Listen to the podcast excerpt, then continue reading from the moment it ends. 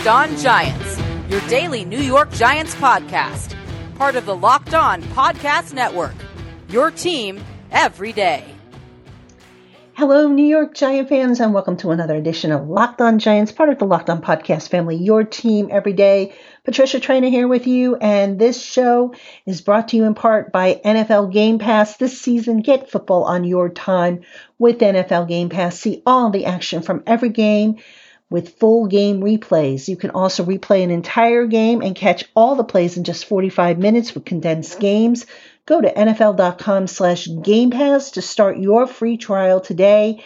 NFL Game Pass, where football never stops. And on today's show, it is my favorite show of the week. It is the show that I answer your questions. So some of them are, as always, are submitted via email. And those are submitted via our email address, which is lockedongiantspodcast at gmail.com and some are submitted on Twitter to the thread that I post at the beginning of the week. So we're going to get to all the questions today, and uh, let's get right to it. All right, I'm going to start off with the email questions because I got a very lovely uh, email from a uh, listener, Peter Lowe, who was kind enough also to mention that uh, he picked up a copy of my book. So, Peter, thank you so much for your support. Really appreciate that. And let's see, you had you had a few questions for me for the podcast. So let me see how many of these I can answer for you. Uh, you asked about pass rush and why they are so vanilla looking, so um, generic. Why don't we see more t- stunts and twists and so forth? Uh, I think the reason might be because this defense is still trying to get its footing underneath it.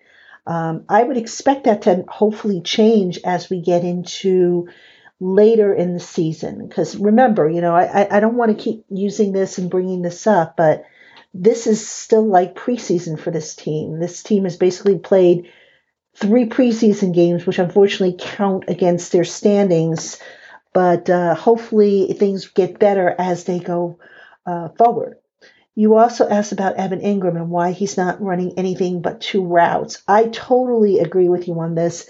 The Giants need to get Evan Engram down the field and, you know, just take advantage of his speed. I mean, you're, you're absolutely right. They're playing him like Jason Garrett played uh, Jason Witten down in Dallas and I don't know necessarily that that's the best use of Evan Engram's talents. And uh, it's funny because uh, Jason Garrett was actually asked about that during his call this week. And Garrett is kind of the master of saying nothing while saying, you know, trying to answer a question. And, you know, can't give me an answer because he didn't really give one. But we'll see. I mean, eventually they've got to see that what they're doing isn't really working to their advantage and they've got to try something else. So we'll see about that. You asked about Kaden Smith. What's it going to take for him to start? I wondered that one myself, Peter. I mean, I'm actually working on an article as to why Kaden Smith should see a heck of a lot more snaps, certainly ahead of Levine Toilolo, who, in my estimation, through three games, hasn't really done a whole lot to you know, to write home about. So uh, that's actually something I've wondered about, and I'm going to do an article on that actually over at Giants Country. Uh, the run game, you ask about suggestions. Um, basically, they got to get it blocked up front. I mean, I started to break down some of the, the runs that went nowhere or went for minimal yardage. Now, some of it, to be to to be clear, um, is on a running back. Like there was one run in particular where I saw Wayne Gallman had all kinds of space, but he stutter stepped to the hole and the hole basically closed up. And he was, you know, instead of having a nice big gain, I think he picked up maybe one, either it was either one yard or three yards. I can't remember which one. But also, you look at the run blocking up front and the technique by the offensive line is just not consistent. For example, on the very first play of the game last week, you saw one combo block in which Will Hernandez, uh, I think it was Will Hernandez and Yeah, it was the left side of the line. So it was Will Hernandez and uh, Andrew Thomas tried to block a guy. No, I'm sorry. It was the right side of the line. I'm, I'm, i got my sides mixed up. So it was Kevin Zeitler and Cam Fleming tried to block a guy.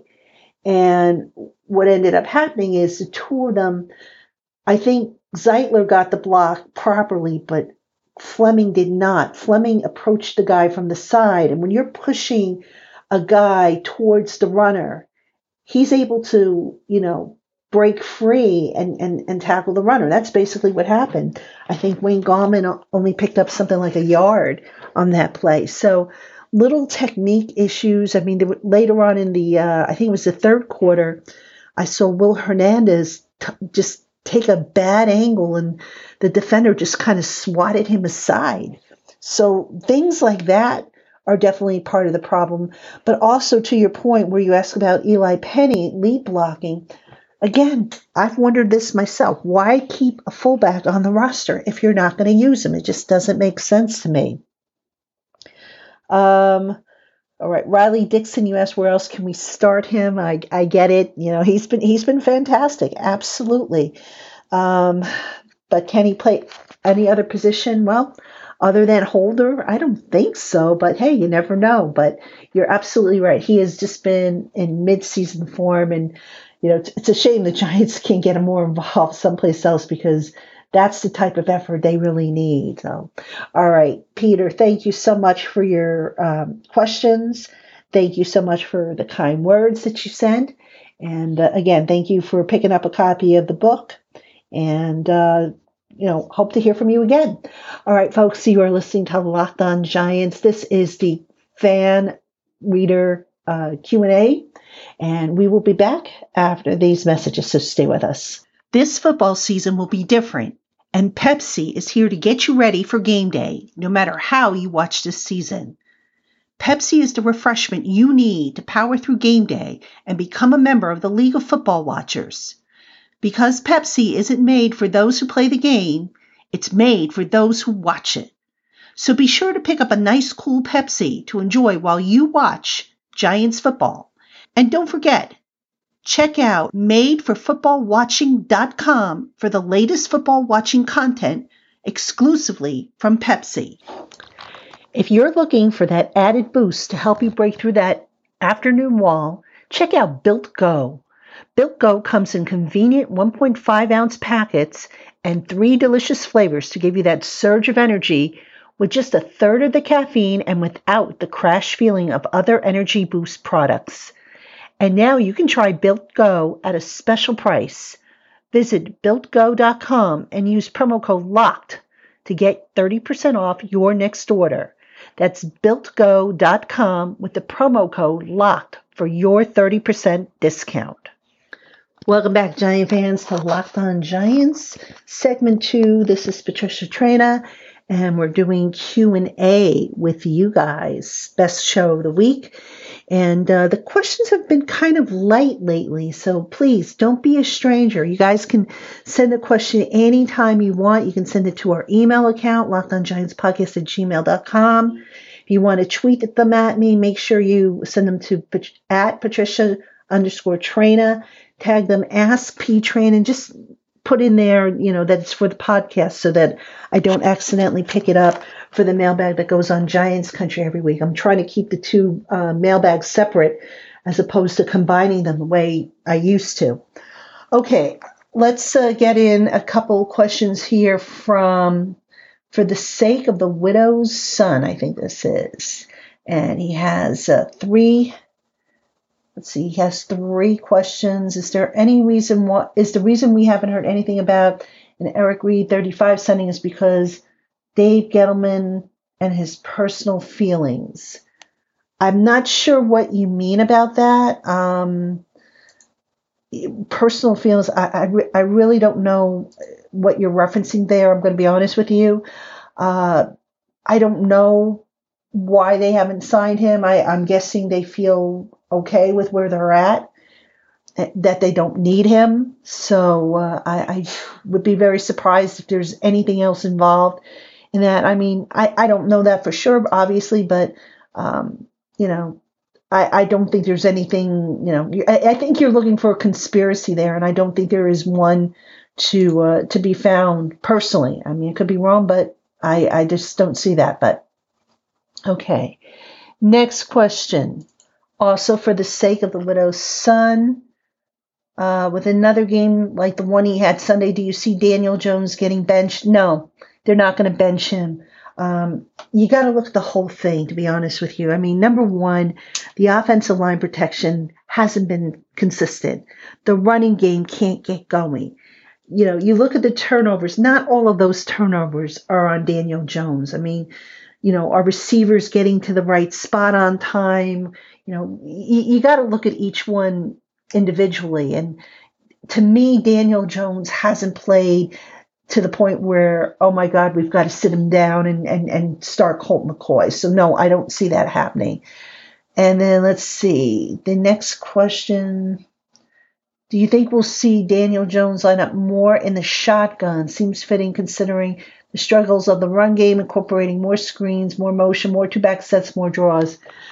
Look, at this point, you know, I I wonder about that. I mean, obviously what they've been doing hasn't been working, you know, as well as they'd like it to. And I am all in favor of them potentially doing something different because look, when it's not working, you've got to try some other things. And, you know, there are some coaching staffs who, who basically subscribe to the theory that, hey, we're going to just keep at it because we believe in what we're doing and we believe it'll work. And then there are others who just, you know, the light goes on and, and they realize that, hey, this isn't working, so we've got to go in a different direction. Uh, so we'll see, you know, if, if Jason Garrett is of that latter school of thought. I mean, I, am just as frustrated as you are when I watch the offense. I think it could be so much more um, potent than it is. And for whatever the reason, they just kind of drag their heels a little bit. And I just don't understand it, to be honest with you. All right, this next question actually came in via email.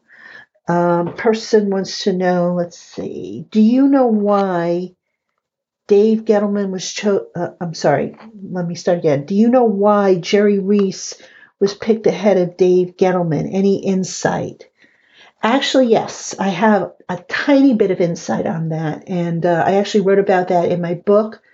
Um, basically, I, I asked Ernie Accorsi that question. And, you know, Ernie, you know, as you know, had both Dave Gettleman and Jerry Reese underneath him. They were both reporting to him at the time.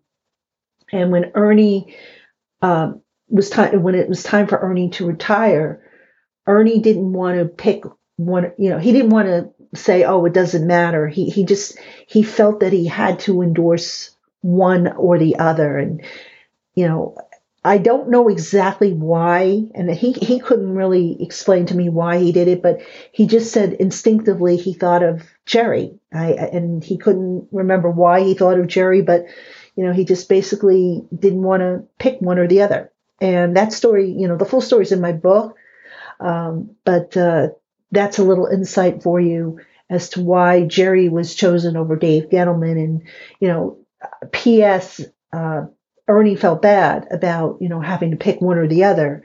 And he tried to make it up to Dave by by getting him a GM's job in the league, and he finally got him a job with Carolina. And uh, after that job, of course, didn't work out, they were able to bring Dave Gettleman back to the Giants. So it was kind of, you know, a, a case of it becoming full circle. So it kind of worked out, I guess, for for what Ernie had hoped for, but you know, is it working out for Dave Gettleman? Well, that chapter is still being written.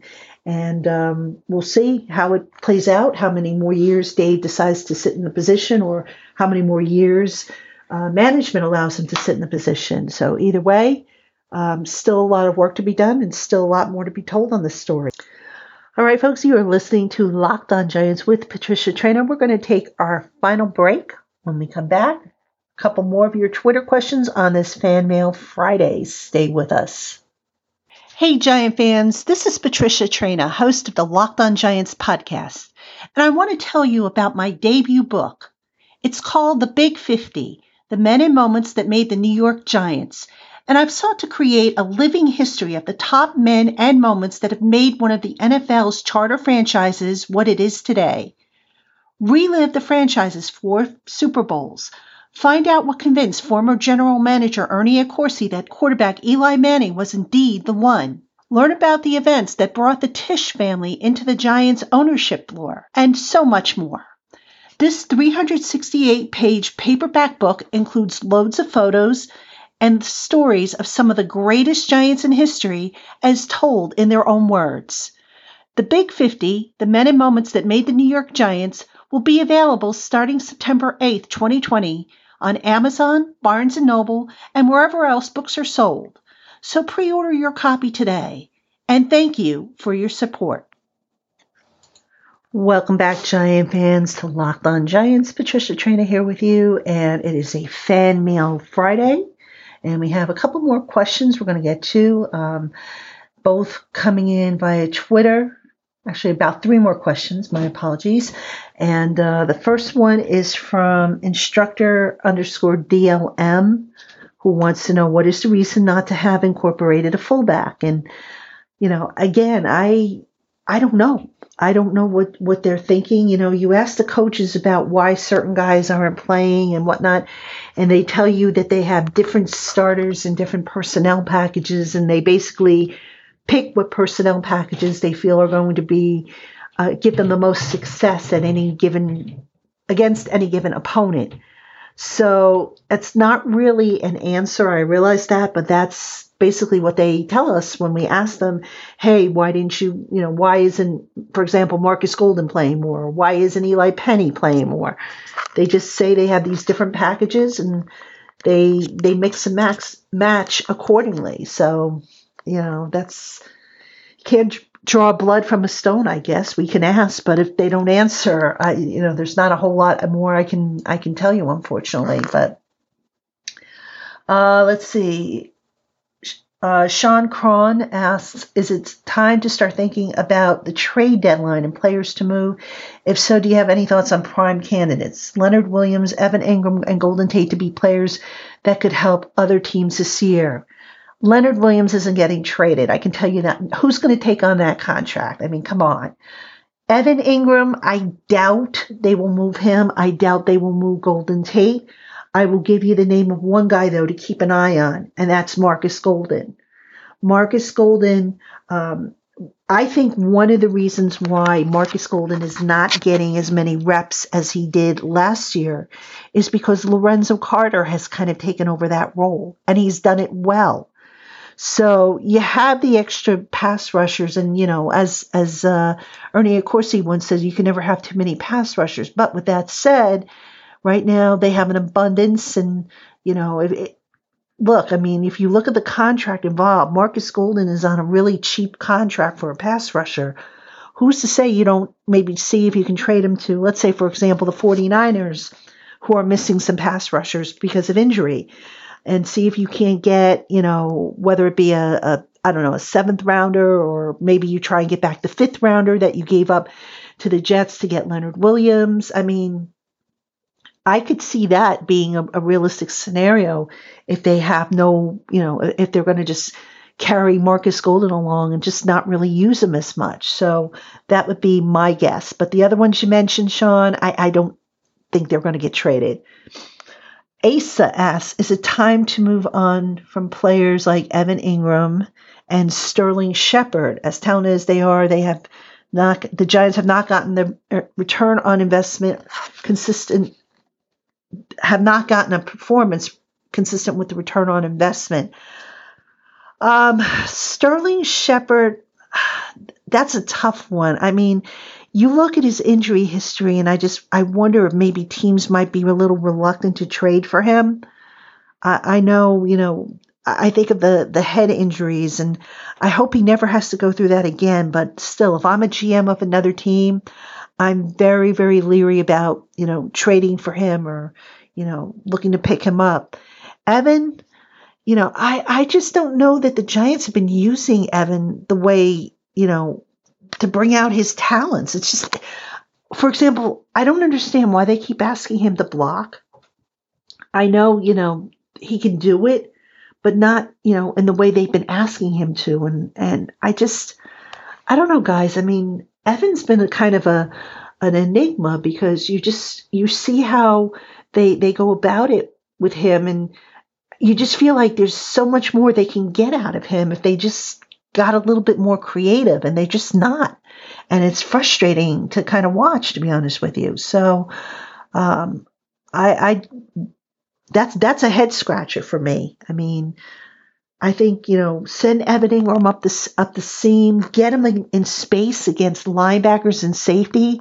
And then let's talk and say if, if, you know, the Giants are getting their, their money's worth out of that, of that particular player. So, uh, yeah, that's that's where I think things stand there. So, all right, folks, that'll do it for this short mailbag. Again, if you want to get in on it, please send your questions to locked on giants podcast at gmail.com. You can also tweet them. Make sure you tag them Ask P Train and make sure you put down for the podcast so that I know they are for the podcast and not for Giants Country, the mailbag. And look, I'm happy to answer your questions. I usually tr- do pick up all the questions that come in, assuming that there's no duplicates. So don't be afraid and don't be a stranger. So have a great weekend, folks, and we'll be back next week to talk more about the New York Giants here on the Locked on Giants podcast.